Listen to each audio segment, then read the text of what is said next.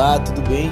Pega sua xícara de café e senta comigo para mais um Visão e Revolução, o seu podcast diário.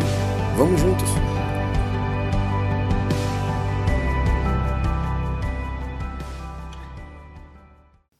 Olá, olá, bom dia! Há quanto tempo que a gente não se fala? Eu admito que na semana passada ainda tentei gravar dois devocionais, mas o espírito literalmente me impediu de todas as formas. Até áudio na rodoviária atrapalhou a gravação, então eu compreendi que era um tempo para de fato não fazer nada. O que é muito importante, o que foi bem interessante, porque hoje eu quero falar sobre uma experiência que eu aprendi a desfrutar nessa última semana. Hoje está fazendo exatamente uma semana que eu aprendi a desfrutar sobre isso.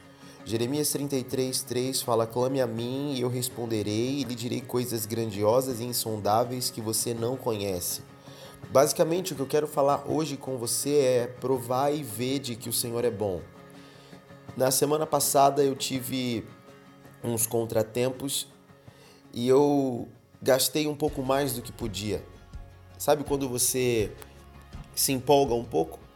Eu me empolguei um pouco, eu gastei um pouco mais do que deveria, mas eu gastei por uma coisa muito justificável. Eu gastei por uma questão que não era para mim, era, era até mesmo fazendo a obra. E ao mesmo tempo eu fiquei muito pesado na minha consciência.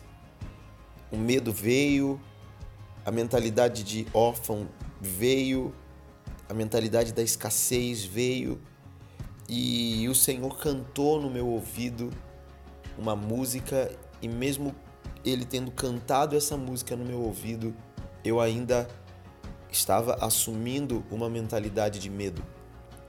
Quando foi na segunda-feira, eu me ajoelhei, eu fui pedir, pedir perdão ao Senhor, eu comecei a buscar a Deus, tentando entender, e aí começa o nosso devocional de hoje.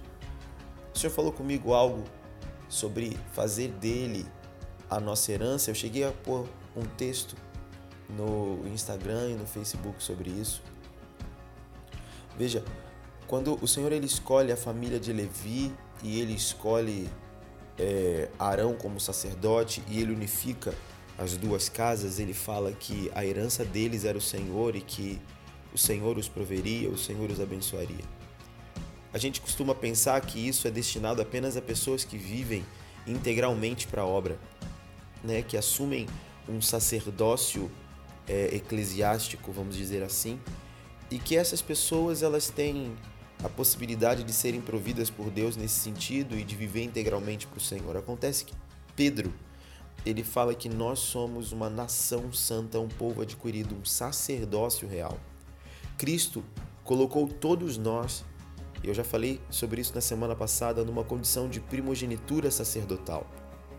Todos nós entramos numa família sacerdotal. Pois bem, a porção de um sacerdote não é a porção de Adão. A porção de Adão era você vai trabalhar, você vai suar, você vai se cansar e então você vai comer daquilo que você está trabalhando. Essa é a porção de Adão. A porção sacerdotal, ela é o Senhor. A porção sacerdotal, ela vem do altar, mas não do altar, altares como nós vemos. Eu não estou falando de provisionamento de recurso, eu estou falando do altar que queima um fogo incessante que é o trono do próprio Deus.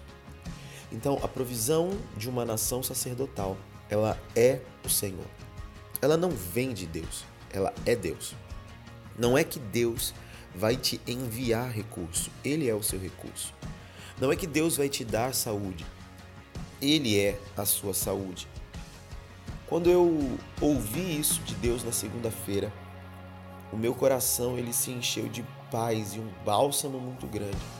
De verdade, me cobriu e, e eu pude no espírito acessar isso.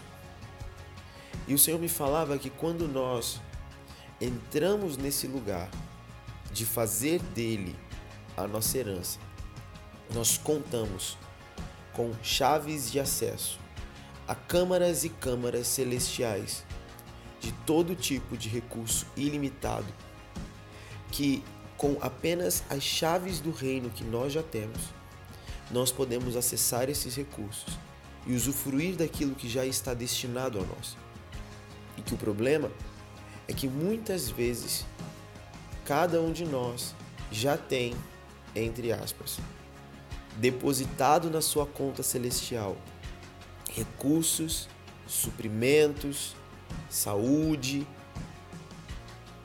é, é, é, equilíbrio emocional, mas nós não acessamos esse lugar. Nós não vamos até esse lugar. Veja, a palavra fala que Abraão creu e porque ele creu, isso lhe foi creditado por justiça. Creditado. Eu não consigo pensar em outra coisa senão uma margem, sabe? Um crédito. Eu penso que cada um de nós, a partir do momento que nos tornamos sacerdotes, temos um crédito ilimitado no céu, de um lugar ilimitado. Deuteronômio 29, 29 é o meu texto, eu amo essa palavra, e ele fala que as coisas encobertas pertencem a Deus e as reveladas pertencem a nós e para os nossos filhos. Então, à medida que nós acessamos uma revelação, essa revelação ela passa a se tornar disponível, elas passam a nos pertencer, elas se tornam nossa. Então, quando nós entendemos e acessamos o lugar de Deus como nossa herança, nós podemos acessar, nós podemos entrar nos lugares celestiais de recursos ilimitados que já estão disponíveis para cada um de nós desde a eternidade. Desde a eternidade já há disponível para a sua vida a saúde que você precisa. Desde a eternidade já está disponível para a sua vida o equilíbrio emocional que você precisa. Mas por que Deus quer nos abençoar? Porque existe um fator bíblico que é chamado de generosidade real. Nós vemos esse termo, por exemplo, duas vezes. É, é, é, eu vou citar dois exemplos, dois, dois momentos lá no livro de Segundo Crônicas, quando a rainha de Sabá vem até Salomão e, e, e, e, a rainha de Sabá entrega os presentes e ela fica encantada com o reino. Lá no versículo 12 fala que Salomão deu à rainha de Sabá tudo o que ela desejou e deu muito mais ainda do que ela tinha trazido. Isso tudo fez por causa da sua generosidade real. Então, existia um fator de generosidade no rei que era diferente da generosidade de quem não é um rei.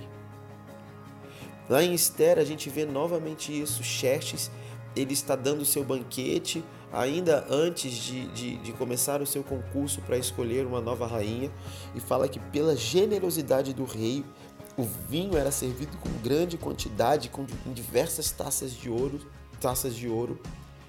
O que eu quero te dizer é que se nós estamos falando de reis humanos e naturais, que dirá um rei que é rei de reis, a generosidade do nosso rei ela é superior à generosidade real de qualquer rei que já pisou nessa terra. E quando nós acessamos, porque nós já temos as chaves do reino, isso está em Mateus 16. Quando nós acessamos esse lugar de buscá-lo e de entender que nós somos um sacerdócio que faz dele a sua herança, nós podemos acessar essa herança. Gálatas fala que quando nós éramos meninos a gente precisava de tutores. Só que hoje nós não precisamos mais de tutores, porque Cristo veio sobre nós. E ele rasgou algo e nos deu um acesso. Então, na medida que nós crescemos em graça e em favor de Deus, nós crescemos em maturidade nele, nós podemos acessar esse recurso. Como nós crescemos em maturidade? Nós, quando nós crescemos em revelação quando nós crescemos no entendimento, quando nós nos apropriamos das coisas celestiais. Eu vivi em uma semana testemunhos de todo tipo de coisa que você pode imaginar. Eu fui presenteado por Deus das menores às maiores coisas. Eu fui presenteado quanto ao meu futuro, meu destino, meu propósito. Eu fui presenteado em presentes físicos que eu gosto de receber. Eu fui presenteado por uma presença sobrenatural no ambiente de culto que era só mais um culto de domingo. Nós somos, como comunidade, presenteados porque uma revelação deixou de ser algo que era apenas uma revelação e ela passou a pertencer a mim. Então eu pude provar e ver a generosidade real. E eu quero te encorajar a ir para o seu pai e entendendo que você tem nele a sua herança, começar a se apropriar sem medo, sem mentalidade de órfão, sem mente de vítima, que você tem uma herança e essa herança ela é maior do que qualquer, uma do seu, qualquer um dos seus problemas. E há a disposição do seu rei, na sua generosidade real, em te acrescentar coisas sobrenaturais. Prove e veja, Deus é bom. Um beijo, Deus te abençoe. Amanhã a gente se fala de novo.